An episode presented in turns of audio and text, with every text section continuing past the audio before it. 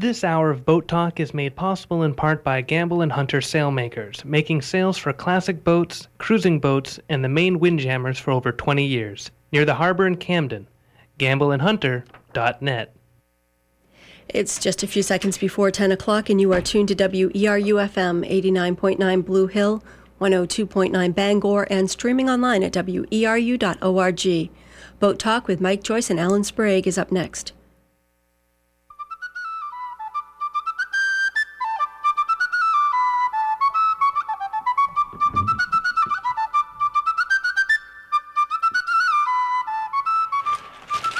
Three life jackets. Good morning, good morning. It's uh, 10 o'clock, to second Tuesday of the month. Time for Boat Talk here on Community Radio, WERU FM, Blue Hill 89.9 and 102.9 in Bangor. Boat Talk is a uh, radio call in show for people contemplating things naval with your rusty anchors, Mike Joyce and Alan Sprague. It's a call in show where the uh, conversations can go from a ribbing to stern measures all in one call.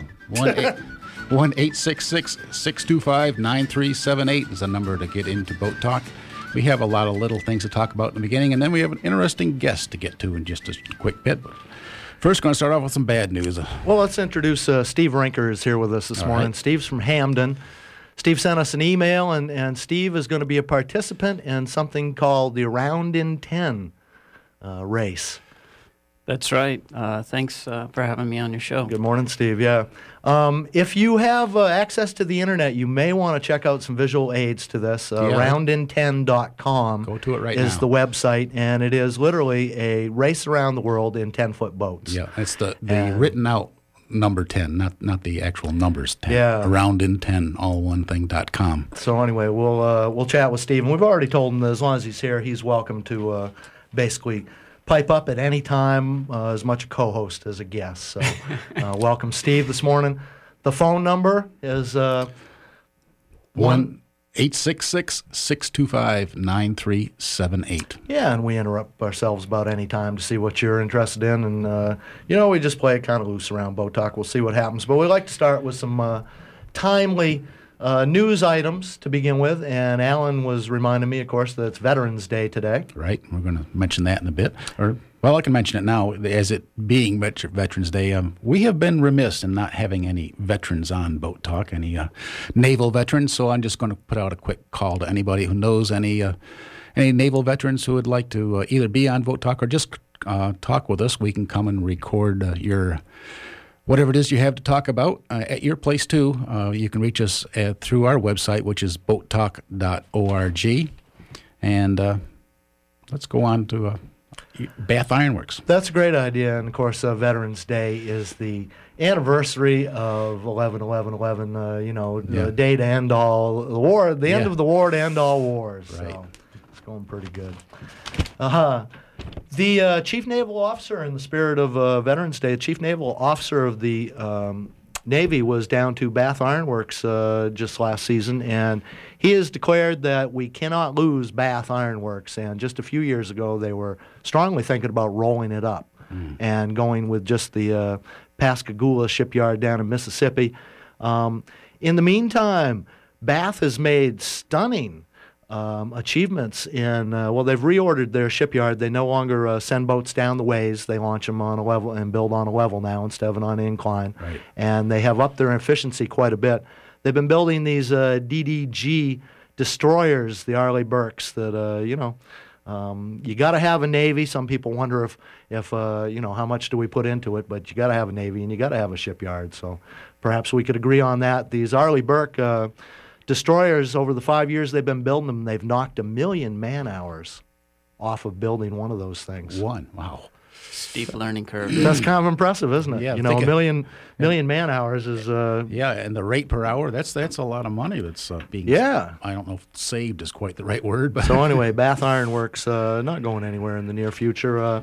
Uh, Buzz Pinkham, remember Buzz? We've been talking to Buzz for the last Oh, couple right, of the- years. The Pumpkin Man. From down to Damariscotta, Buzz owns uh, Pinkham's uh, greenhouse and nursery down there, and every year it's become a, uh yearly thing here from the Working Waterfront. Uh, a cover of the uh, Columbus Day event downtown Damariscotta on the river there, and they launch uh, thousand pound pumpkins. And one had a sailing rig, others have motors and oars, and and of course uh, there was crashing and burning and rescuing, and and just a big crowd and.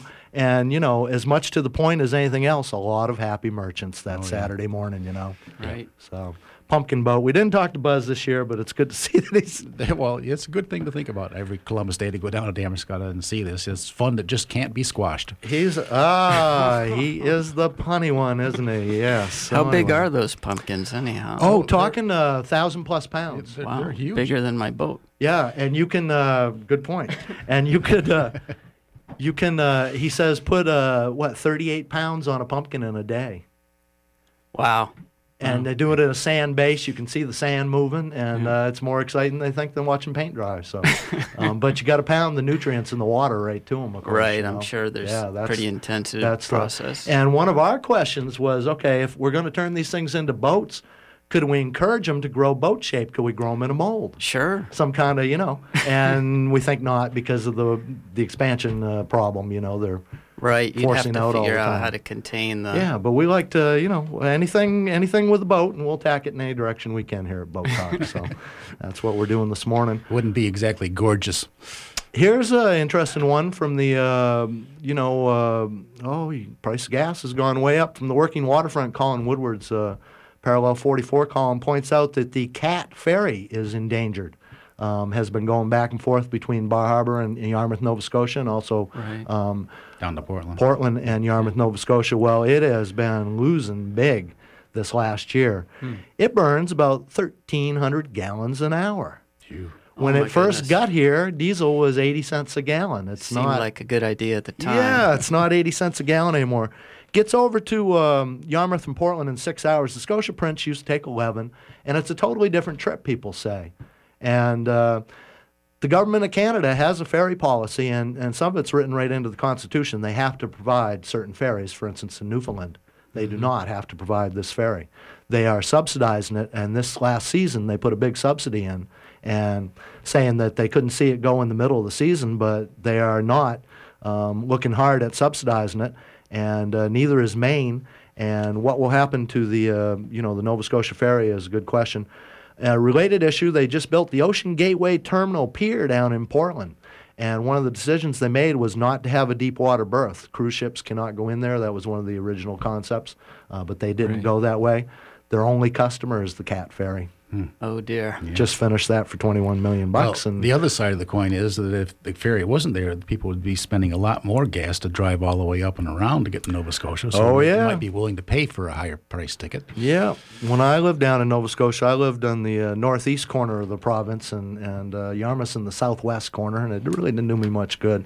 the uh, only time I hitchhiked across there, I ended up spending the night in the Yarmouth uh, police station uh, as a guest. As a guest, it was, Yeah. it was raining very hard. It was very of them. So anyway, uh, yeah, where else are we here? Uh, well, let's talk about the lobsterman too before we get to the sad part. Um, of course, the price of lobster has gone way down at the dock and also in the supermarket. And of course, prices are still up for everything else that lobstermen need, and a lot of them are trying to balance. Um, you know, is it worth me to go out today? You know, Well, I found there's several now who are quite willing to sell lobsters directly to people because Oh, they're getting a higher price. so. So uh, if you know a lobsterman, here's a good time to have Yeah. some lobster for Thanksgiving. So everybody's been helping them out as much as possible. Uh, from the Ellsworth American, the headline is "Lobstermen have never been more popular." They had a big sale down in Stonington, uh, at least once, maybe twice. Uh, merchants in Rockland have been buying lobsters and giving them out to people. Done uh, promotion uh, things going on, and other people, uh, interestingly, are thinking about the you know how the lobster industry works. And what I don't think a lot of people understand is that we send about three quarters of our lobsters down to the maritime provinces, Nova Scotia and New Brunswick, and they are processed there on government wharfs with subsidized uh, little plants, you know. Right. And is that like sending trees across to Quebec to get sawn up into two by fours and shipped back to, you know? Right. Yes, and should we add more value? But on the other hand, maybe it's kind of tricky. They've got the infrastructure. They've done it with, uh, um, you know, they're a little more socialist than we are down there. There's uh, the government's been involved in it, and it's a seasonal business. So they are very big down there, as I know as a former resident. Um, the dream is to have a season off on the pogey, they call it, the unemployment, okay? And it's a lifestyle for a lot of people. It, it, it actually is. Right. My landscaper friends, you know. Sure. Um, just for instance. And um, they perhaps, uh, you know, deal with that better than we do. They got it going. Should we try and reinvent their wheel? Other people are saying that uh, uh, perhaps the idea might be to uh, do a different s- um, set of scenarios on who can fish where in the state of Maine. Have different areas open at different times. For instance, in Nova Scotia, the season is about to open off of uh, southwest Nova Scotia. It's a winter season. Okay, they're all about to come on the market, and we're very worried about the price Right. because theirs are coming on. They're not worried about us right now, are they? Not too much. Doesn't seem so. No, and if we had closed fisheries in Maine, where let's, for instance, um, you know, uh, you could only fish zone one in the winter, or you know, whatever. Um, what are those people going to do the other half of the year? It's not like you can go ground fishing or scalloping or, or shrimping like you used to have uh, your your finger in a lot of different fisheries. So interesting uh, times of change in the lobster industry, and uh, you know, lots of grist for the mill here at Boat Talk. That's what we're doing this morning, and uh, we'll get to uh, we'll get to Steve Rinker in a little bit, but we got to talk about some people who have drowned too, and uh, Yeah. we do that a lot around here. It seems to come up on a regular basis, and and uh, you know, I guess that's one reason why boating can be so satisfying because um, inherently it is kind of dangerous, and if you succeed in learning and making yourself safe, uh, you know, there's a joy in that. You can learn something literally every time you go for a boat ride. But there's been a couple people drowned. There was a 22 year old kid, Chris Whitaker, um, lost off of Matinicus Island and uh, out fishing in a 21 foot skiff and uh, the end of October there. And, uh, you know, they found his lunch bucket and his uh, foul weather gear, and, and uh, that's all I believe they found of him so far. So fishing off of Matinicus in a 21 foot open boat is By yourself. by yourself. You do it because you because you you can and you got to. And uh, you know, let's imagine a scenario. He's pulling up a trap. Um, he gets hung up. The gunnel dips underwater, and the boat fills with water. He's in the water, and he gone. Right. You know. So anyway, that was uh, off of Matinicus last month. Just this weekend, up to Dover Foxcroft, uh, four fellas, lifelong friends from Dover Foxcroft. Um, on Bower Bank Pond, and uh, they were over to hunting camp, and they got in a 12-foot aluminum boat, come back across the pond Sunday, and they took off from the shore. Uh, the fellow who was steering noticed right away that they were taking on water. They uh, turned the boat around, headed back to shore. Before they knew it, the boat was full. They were in the water. Um, there were four of them and three life jackets. Now they discussed who was going to do what. um, one fellow swam to shore. He's a district court judge up in, up in Dover Foxcroft. He lived. Um, another fellow stayed with the boat. He lived. Okay. The other fellas, uh, I don't believe they put the life jackets on because they found the second one on the bottom of the pond this morning in eight feet of water, 50 feet from shore. Both of the fellas they found were quite near shore. The water temperature was 46 degrees Doesn't take long. doesn't take long. And, uh, you know, they uh, originally discussed what their plan was, and it didn't work. And, uh, you know, like I say, these lifelong friends, one was a fellow who died who was a teacher, and the other was a, uh a local garage owner in Dover Foxcroft.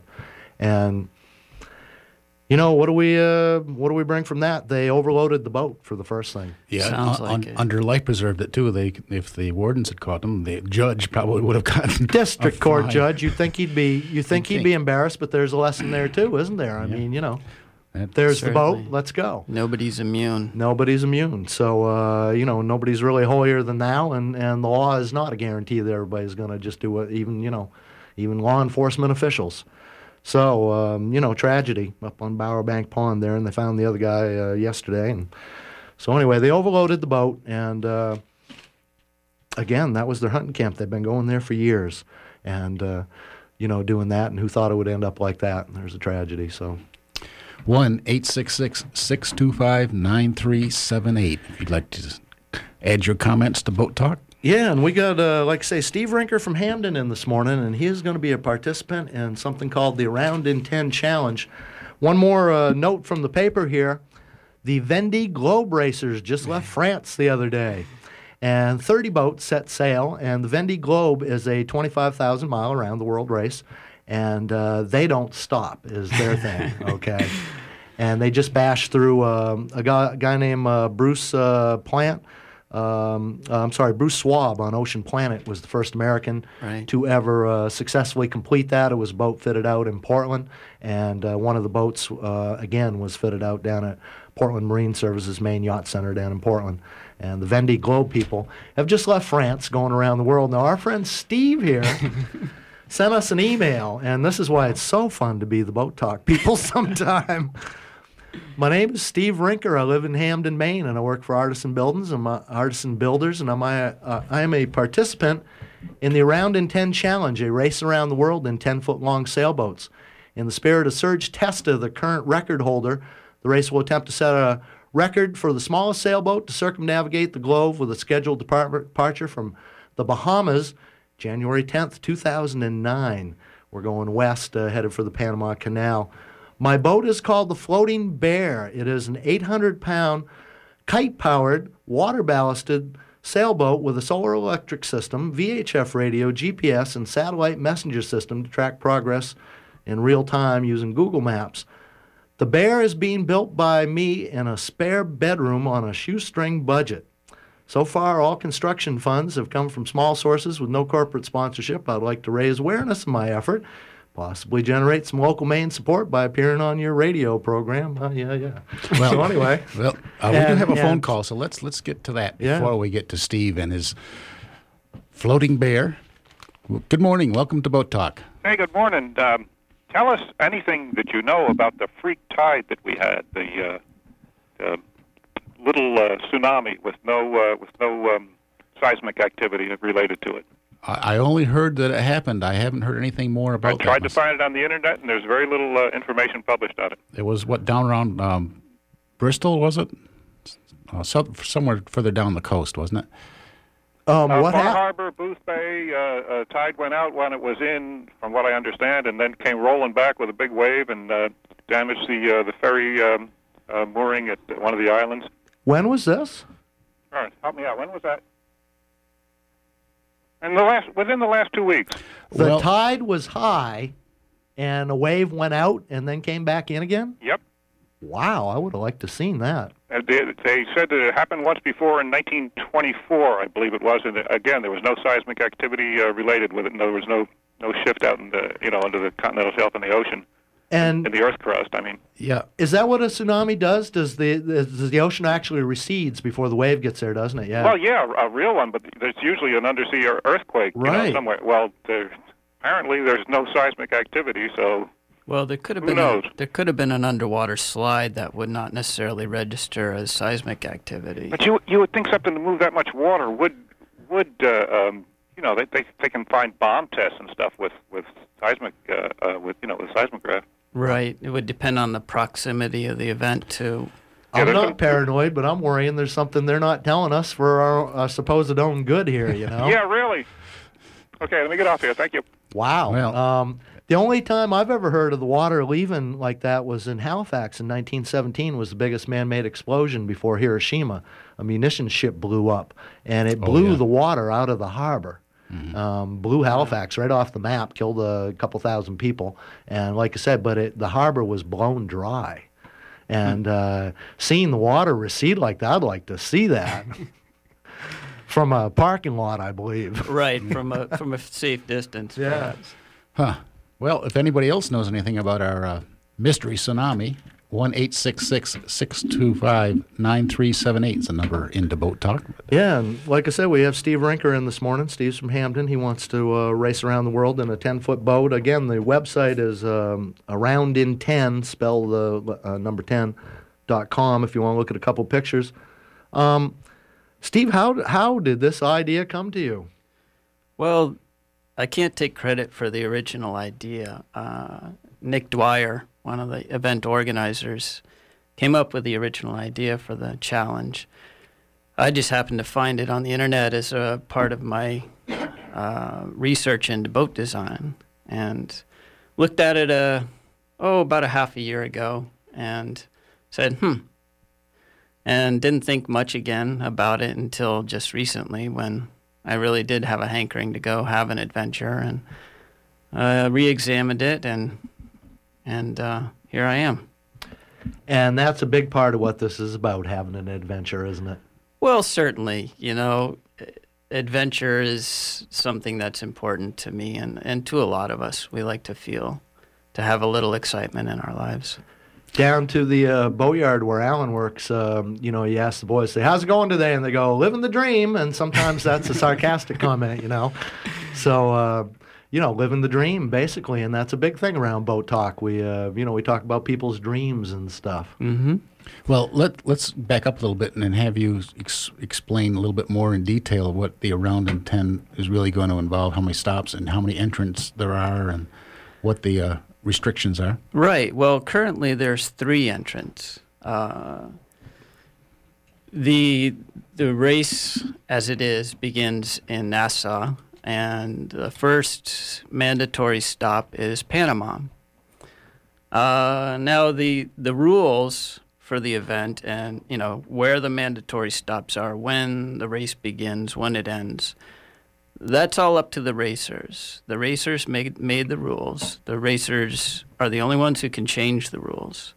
So it's a kind of an open source project. That's kind of interesting. Yeah. Yeah, I wouldn't. I And wouldn't there's three of you, and you need to come to 100% votes on some stuff, I noticed. Yeah. Right. Well, exactly. For Okay. instance, no multi hulls was right. one. That was an early decision Yeah. was not to have any multi hulls, Yeah. and there was there were a lot of people right away who that was a deal breaker for them. Hmm.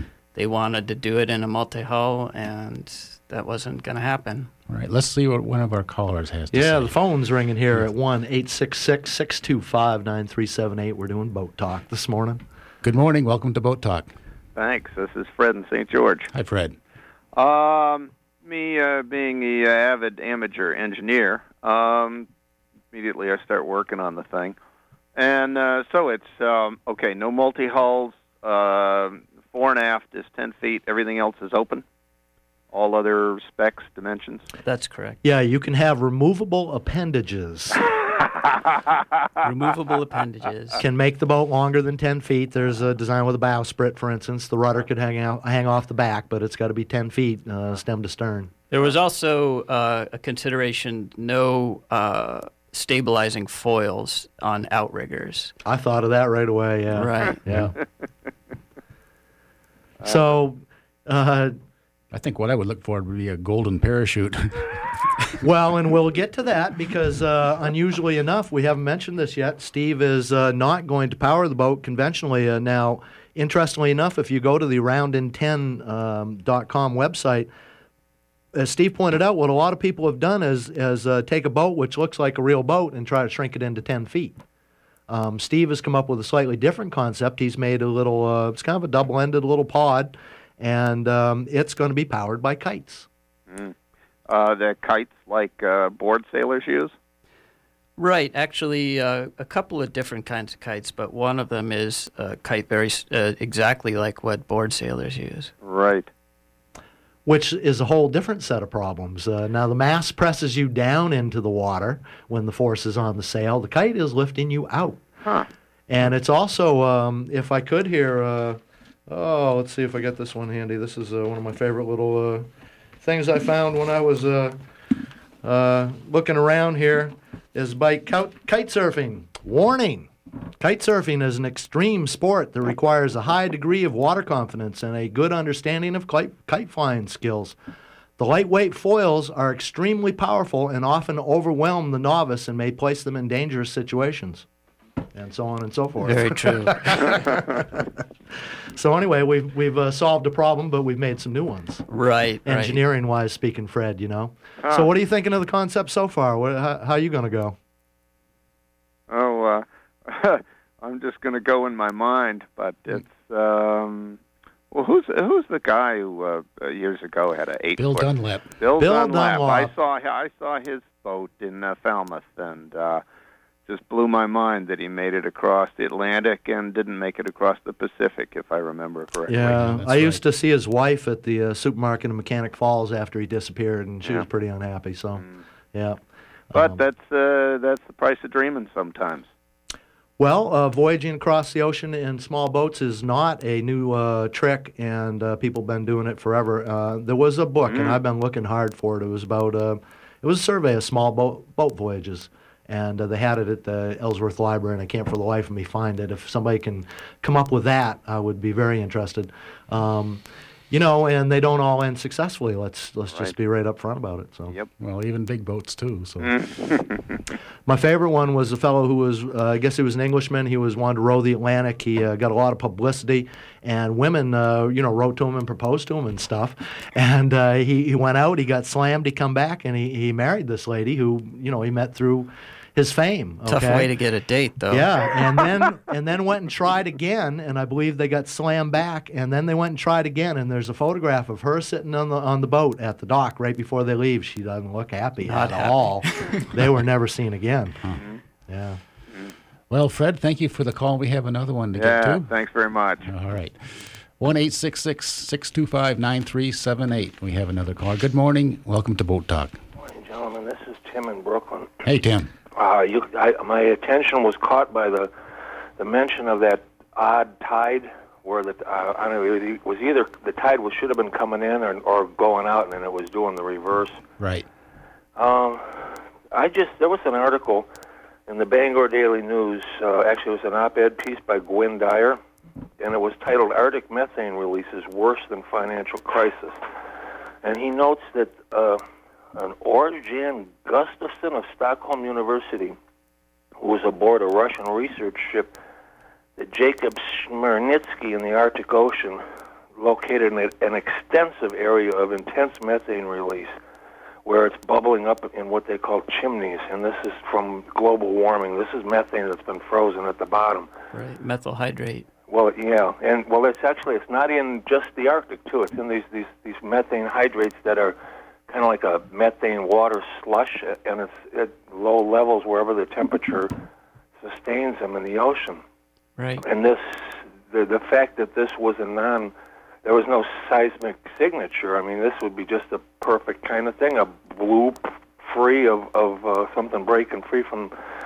You know, wouldn't it wouldn't have that shuddering rock against rock thing. It'd be just a, you know, frankly, excuse me, but a, a, a, an ocean fart. and, and Perfect. but yeah, perfect. Except except all that methane. There, there's there's there's billions and billions of tons of it down there, and it is 20 times as as effective a greenhouse producing gas as as carbon dioxide. So I guess on that happy note, I'll leave you. But th- thanks for the time. Bye. Well, that's kind of interesting, uh, Tim, and uh, referencing the column by Gwynne Dyer in the Bangor Daily News. He is uh, that I find him pretty interesting. We graduated from the same small university in Nova Scotia. We did, me and Gwynne Dyer, uh, St. Francis Xavier University, and and uh, so I, I like his stuff. And if he said so, I'd pay attention. So, giving that fellow a plug. Um, very interesting. Who knows? Uh, you know, like I say, and why why wasn't that bigger on the news? Right. Uh, the methyl hydrate and methane release has been uh, put forward as a possibility for explanations of many boat disappearances. I've heard of that. If you happen to be at the wrong place at the right time, you're just sailing in air rather than water. Exactly. All of a sudden, you go from a medium that displaces one gram per cubic centimeter or 64 pounds per cubic foot to something less than 10 pounds per cubic foot. Forgive me, I've been told in the past never to be the devil's advocate around uh, uh, different places around here, but uh, I've heard that that global warming's a liberal plot to take uh, you know advantage of corporations and stuff. So. Who knows? Wow, very, very interesting, though. I, I'm sorry I missed that tide. If you didn't hear, we're talking about a uh, little event that happened when the uh, water receded when it should have been tide coming in recently, and then a wave come back in. And Well, I do know that the wave breakers at the Bass Harbor Ferry Terminal were broken no, about three weeks ago now. That might have been they the had same some time. storm damage. Uh, well, who knows? Yeah, good point. I, it, I believe it happened at night, so I, Yeah. I just remember coming in and seeing some missing parts there. Wow. Very interesting. Anyway, nobody's on the phone at the present time. We're about halfway through Boat Talk, and uh, it is, you know, a show that contemplates things naval, and we uh, interrupt ourselves anytime to talk to you. The phone number. 1 625 9378. Yeah. And again, we're talking to Steve Rinker this morning, and he has built a boat called the Floating Bear. And uh, if you go to his MySpace page, uh, myspace.com slash the Floating Bear, there's some great pictures there. And here's one of uh, you lowering the boat out of the bedroom window, second Right. floor, coming down a ladder. You built the you built your uh, World Challenge uh, craft in the spare bedroom, Steve. That's right. I, I looked at a few different places to build the boat and uh, suddenly had a realization that it's only 10 feet long. and while that might be a liability in some ways, it's also an advantage in the sense that you can pretty much build it anywhere in a phone booth almost. Very portable. Yeah. So, you're not married, right? I'm not married, but I have a life partner, uh, Jenny. And she tolerates having a boat in the house, huh? Jeez. Yes, tolerates is a good word for it. Um, Out the window, huh? she's a very supportive person. That's good. We'll have It's another uh, phone. it's built out of plywood and epoxy and cloth and stuff, and That's uh, right. it's a dusty. Uh, there's grinding involved. It's a dusty uh, process. No ifs, Yeah. ands, or butts. There's uh, goop and dust, and you know. I tried not to get too uh, obsessive with the level of finish of the outside of the boat because, yeah, y- you know, you can take weeks and weeks and create tons and tons of dust in order to make a perfectly smooth finish of the top sides of your boat. It's not something that was really important to me. Uh, the bottom being smooth and efficient through the water, That is important. that's important. Yeah. We have another phone call. Let's go to that. Good morning. Welcome to Boat Talk. Hello, Boat Talk dudes. This is Gray and Hancock. Hi, Gray. Morning, Gray. What are you thinking? A couple things. One, um, about that big, big tidal event, a wave, whatever you want to call it. Uh, I've spent a lot of time reading 18th century uh, magazines and newspapers from England, and yeah, almost every month they would report stuff like that.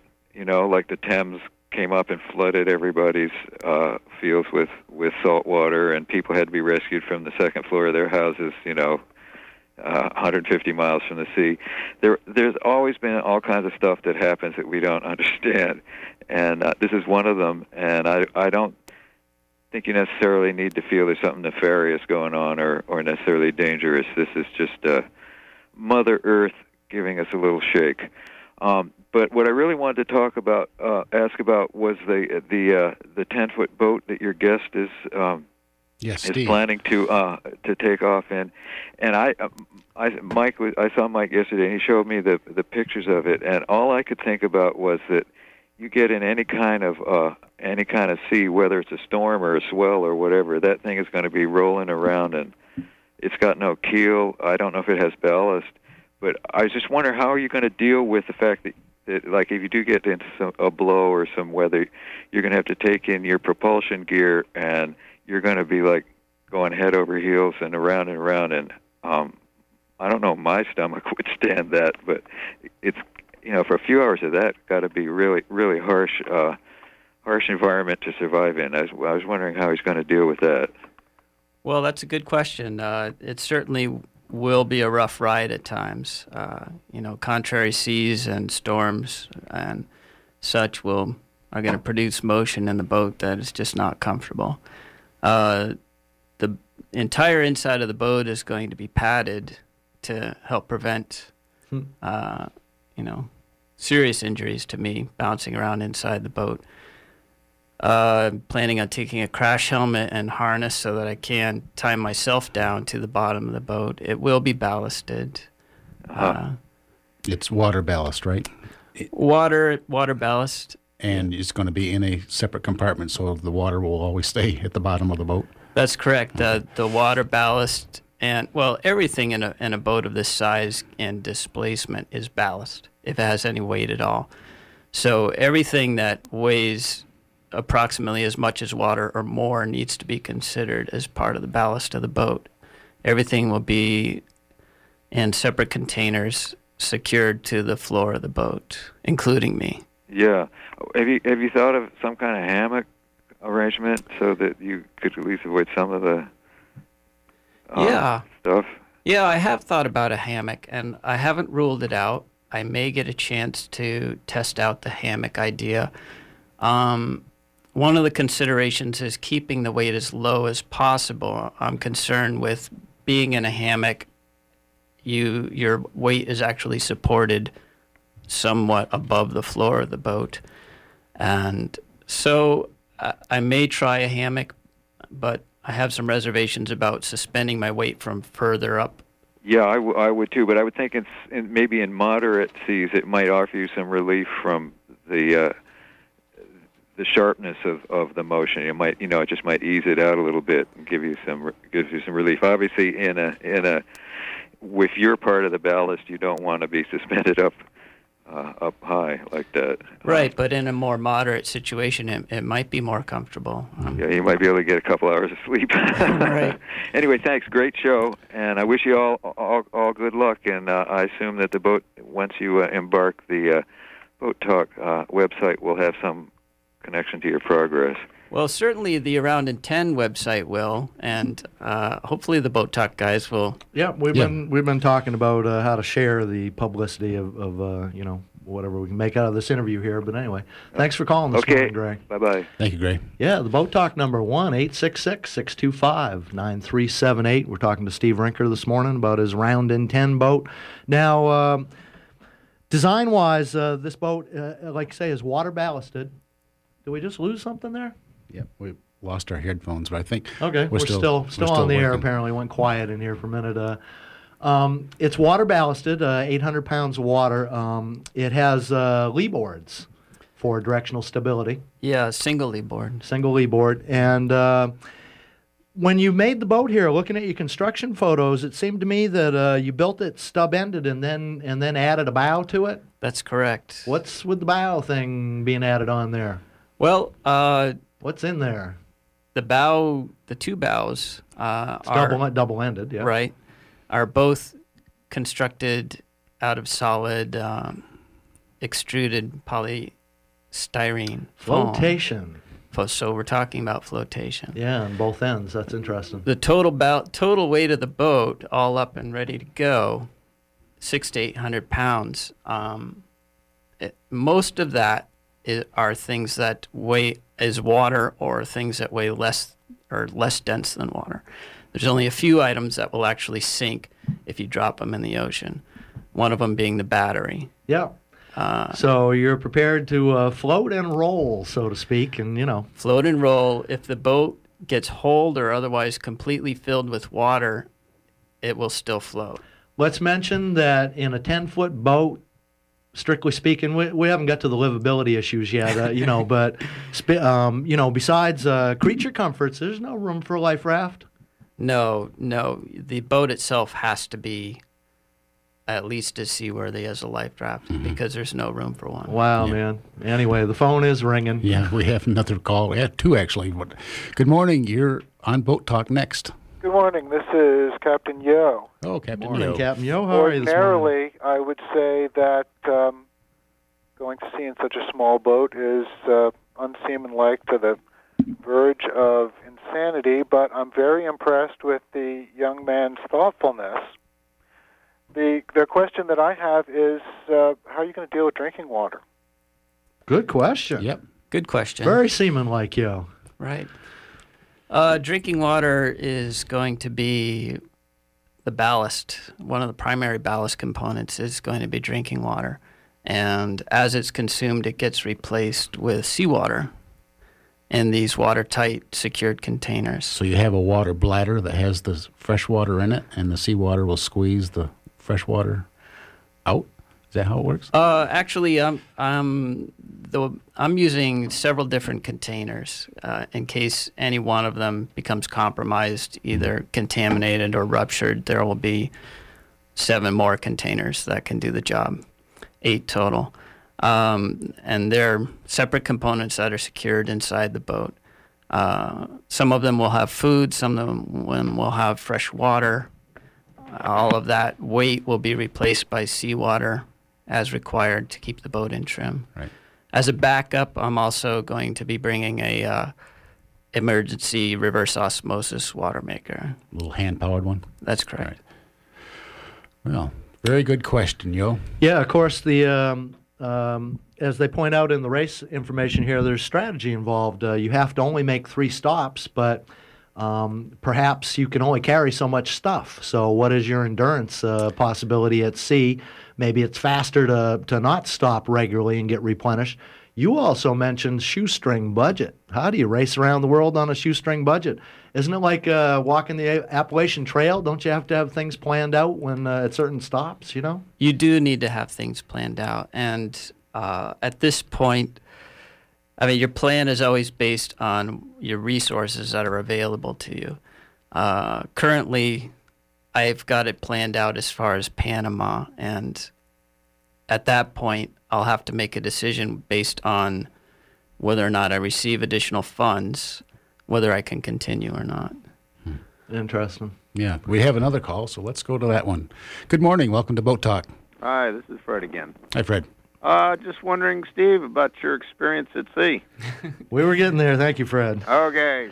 Yeah, Steve, this is my favorite boat talk question. What is it that made you stupid around boats, you know? And, and uh, you know, what's your boating background? Well, it starts with my father. Uh, he's the main reason that I'm so interested in boats. Uh, he was a Navy man on submarines, and I guess I inherited his preoccupation with all things boats. I grew up being the son of a Navy man and having my ducks in order and getting interested in boats at a very young age. Uh, I started sailing sailing when I was about 12 or 13 and a lot of inland water sailing, some offshore experience, mostly in the Bahamas, um, and here in the Gulf of Maine a little bit. Never, never a long ocean passage, though. Never kite sailed around the world yet. right. So anyway, anybody still on? Nope, nobody's still left on the phone. So anyway, uh, no, excellent question. Now, uh, and and let's talk about livability issues there. I mean, uh, ten foot boat can make you crazy for uh, you know try living in a dome tent that doesn't pitch up and down and, and has everything you need in it, and you never get to go anywhere except for uh, you know in and around your tent. Sure. Um, you have to carry uh, not only everything seaman like you need, but creature comforts as well. Right. Um, some entertainment, for instance. Uh, you get a little buggy out there, I would think. Yeah, I'd uh, I'd love to be able to take a little music along with me. I'm a I'm a musician is one of my hobbies, and music is an important part of my life. It helps keep me on an even keel, so to speak. Uh, so you know, a little iPod with some music, uh, some photographs from home, Maybe a harmonica. perhaps a harmonica or something like that. And like I say, livability is is um, you know kind of um, determines how far you can go at one jump. Right. This is a this is a long process that needs to be taken step by step. It's not something you want to throw yourself into uh, without careful thought and planning. And just like a mission to the moon or any extreme project, there's a series of go no go stages where you look at it and you say, well, the next hurdle is uh, my one week coastal trip. And during that one week coastal trip, you know, this wouldn't be the first part, but just taken as an example. Uh, how is this working? What's working? What's not working? And at any point, I, I reserve the right to say, this is not going to work. I'm not going to put myself through the this extreme discomfort or possibility of danger in order to achieve this goal. Well, and we've uh, framed the thing in terms of dreams, and let's face it, could be a bad dream, could be a nightmare. Right. You know. Right. Very often we dream not. Uh, very often we're not.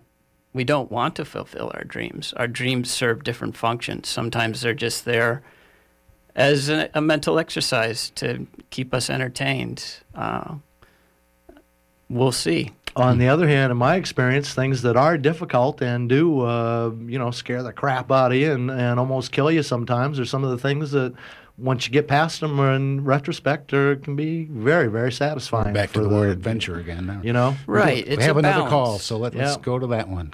Good morning. Welcome to Boat Talk. Hi, this is Craig from Winter Harbor. Hi, Craig. Good morning, Craig. Hey, I got a follow up. On I think it was Gray from Hancock about that rogue wave or tidal uh, thing. I was wondering more. I was liking his idea of more of a natural event. I was wondering if it had something to do with the seasons and possibly density change and water turning over. Probably something more natural on the line of that. Any thoughts on that? Um, I would think that would be more of a gradual process. This sounds like a kind of a sudden, uh, you know, explosion is burst. not the, the right word, but like say an event, a, uh, uh, you know, a, a concrete Mm-hmm. as an explosion or a, a moving of the tectonic plates or a, a methane gas release has been proposed as well. You know, I don't Yeah. know the seasonal thing would be um, abrupt enough to suck the water out like that. Yeah. you'd Yes. I was just trying to lead more natural than devious. Boy, we hope it's all a good reason for everything is is uh, what I've learned and Not necessarily exclusive, natural and right. Yeah, there That's you go true. too. All right, well, just a few thoughts for it. All right. Well, Thank, you, Craig. Good morning. We're doing boat talk this morning. We're about three quarters of the way through it. It turns out the number here one eight six six six two five nine three seven eight. We're talking to Steve Rinker from Hampden. He's uh, sailing around the world uh, racing in a ten foot boat, leaving in January. Now, let's go back to the kite thing again. You've you've um, you haven't tried the you haven't tried the rig yet. Do you have any kite sailing experience? Uh, I've flown kites. I, I am not a kite boarder. Uh, I have flown the type of kites that power those boards With four control strings. with the four control lines. Right. I've also, uh, I'm a paraglider pilot. So paragliding is kind of like kite flying, except that when you get it wrong, you fall out of the sky. There you go. Interestingly enough, about the kites, I uh, checked this out a little bit. And with sails, of course, it's all about surface area of the sail. How, how big's your sail? Right. With the kites, there's a lot more to it. How long's the string has a lot to do with it. You want to keep it, uh, the longer the string, the more the power. You want to keep the string as short as possible, it says, for um, whatever conditions. There's a little note here. It says showing up at the beach without multiple length lines is always a bad idea. They used to run them on reels when they first uh, Right. invented them, for instance. And uh, yeah, there's different factors about the powering of the kite. Can you run these things at night? Do you have to see it? It's very helpful to be able to see the kite. I bet. Yeah. And they crash too. They fall in the water and things get tangled up. They do crash in the water. They do get tangled up. They can become giant, uh, unnecessary sea anchors pretty quickly. Interesting. The phone's still ringing here. Yeah. Go go figure. You know. we, have, we have actually a couple of phone calls. One eight six six six two five nine three seven eight. Good morning. Welcome to Boat Talk. Hi, Fred again. Hi, Fred again. Um, no, I, uh, speaking of dreams, um, I've noticed of my thoughts and fantasies and dreams sometimes as waypoints, uh, and uh, which uh, sometimes uh, serve me very well to uh, get from one point in my life to another. And um, uh, unfulfilled, they stay in the uh, theoretical realm, but I've found that they uh, um, they've been a help sometimes. Oh, also, I've uh, I think I noticed that wave what two two and a half weeks ago, three weeks ago. Uh, I was uh, at the edge of the ocean, and I'm keeping an eye on the tide coming and going, and uh, I'm thinking, you know, it just seemed. Uh, I'm pretty sure I saw it. What time of the day was that? God, good question. See, I'm in Tenants Harbor. That was uh, two, three o'clock in the afternoon, Huh. I, and I'm not sure. It was a, a, a weekend. Yeah, good question. I think the damage to the Bass Harbor Ferry Terminal happened on a weekend. So Yeah, I that's why I'm trying to it make the connection. Yeah. And uh, also uh, to Steve, um, a friend and I built a, uh, a bat glider, a, uh, a Rogallo wing Right. uh, hang glider out of uh, bamboo and polyethylene plastic and radiator hose clamps and whatever else we needed. nice. And uh, didn't fly very much, but it was a, uh, it. Um, we were putting it together on the street in San Francisco, and some guy was filming it. And I've never seen the film, but I hope it's uh, making the rounds, and I'd love to see it someday. Maybe it's on YouTube. Ah, well, I'm not on the. Thank you very much. I think I will uh, uh, go check that out. Huh. And uh, again, that was another dream, and um like I said, mostly in the theoretical stage, but um, um, and and now with uh, Mr. Bar- uh, Mr. Obama as our president, uh, we can dream again. Some of us more guardedly than others, and uh, that's a good thing. Well, What- ta- talk about putting theory into practice. He- He's got a tough job ahead of him. yeah, Yeah. we. Yeah. that understatement. And that's the theme. What's life without dreaming? Right. You know? without a challenge. Well, and and on the other hand, uh, you know, nowadays we raise kids with elbow pads and, and helmets and stuff, and the safety factor is becoming Right. more and more important. So, Uh, yeah. Well, and and has anyone? Uh, I saw that book on the bookshelf, the uh, Dangerous Book for Kids. Right. Yeah, that's uh, that's a quite a blast of. Uh, uh, Great book. Good. Perfect response to the PC Right. uh, safety Right. thing. Huh. I haven't That seen sounds that one. interesting.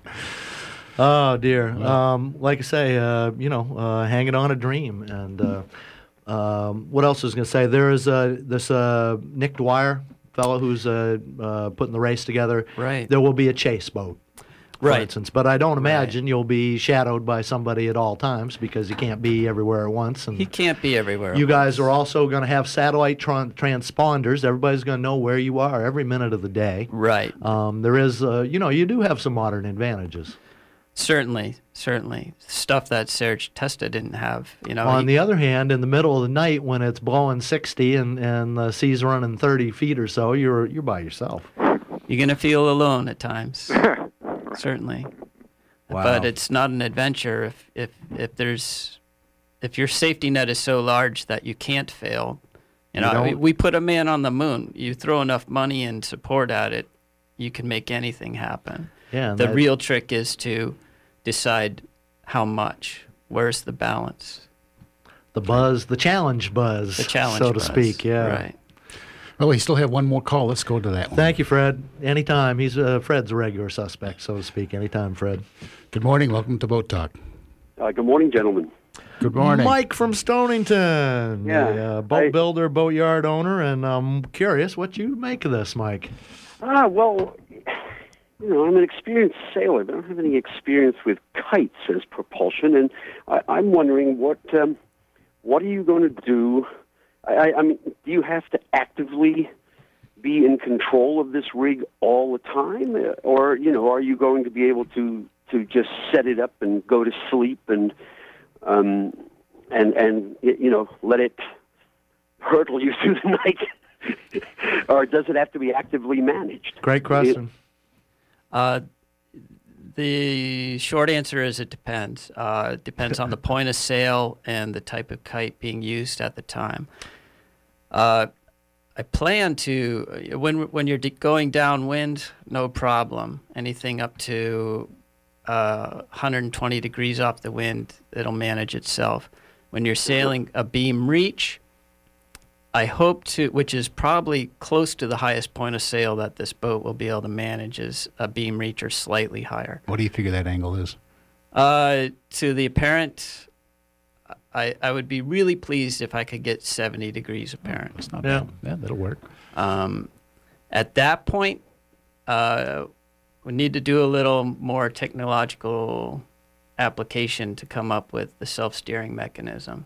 Uh, it's a very important part. It's one of the go no go things where if the boat will not steer itself on nearly all points of sail, uh, it's not a it's not a doable voyage. I've sort of imagined a couple of uh, really tiny, you know, uh, 10 foot size boat winches, um, some Lewmars or, you know, uh, some variant little winches uh, on angle blocks because the lead is going to be up, you know, and uh, little, Right. little traditional boat winches to pull and pull the thing in.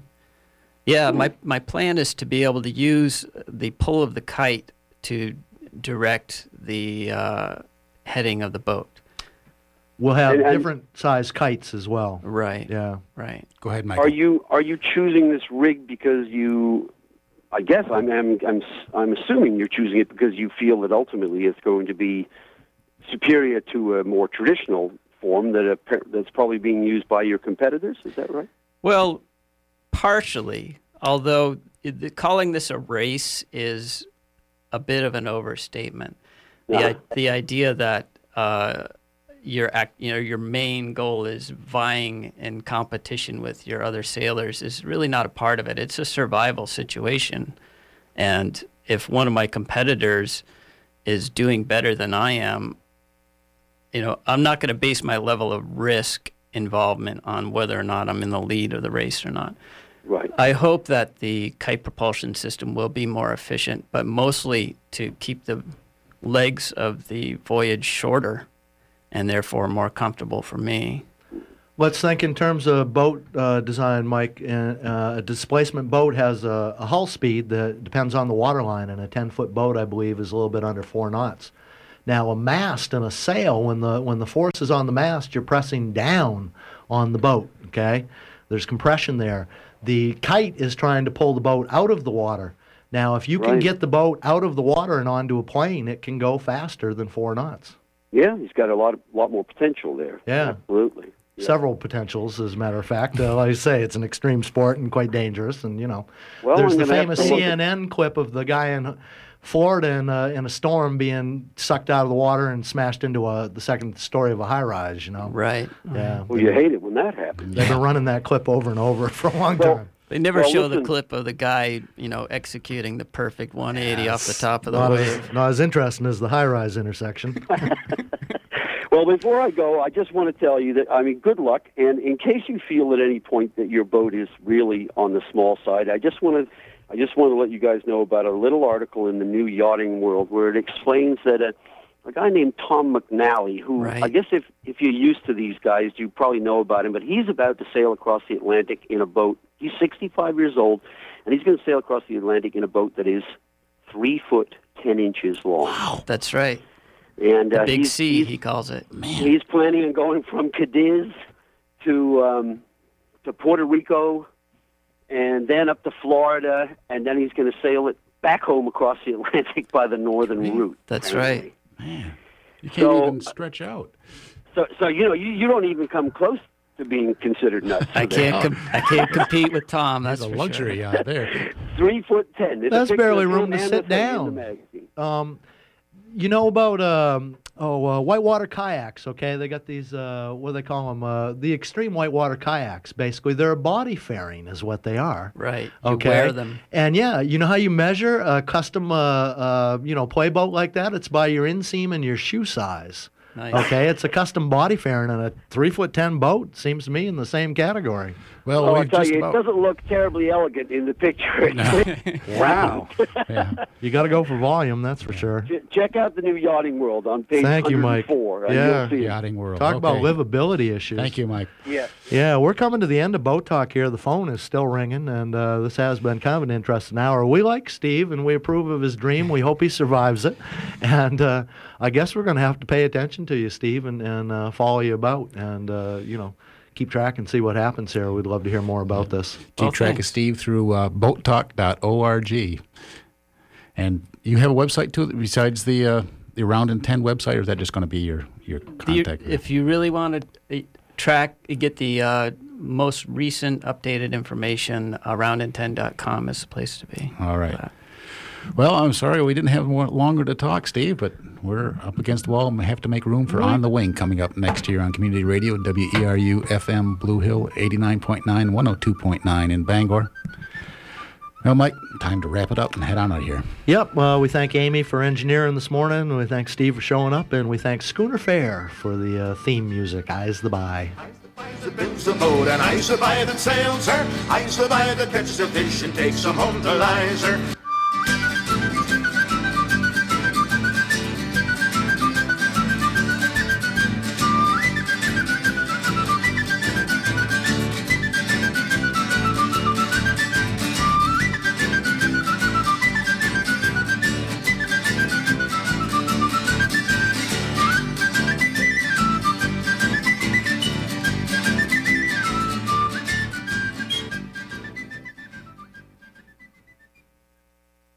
Talk is made possible in part by the Red Fern Boat Company of Hancock County, since 1982 offering maintenance, storage, and restoration for power boats and sailboats, also offering dockage on Mount Desert Island, redfernboat.com.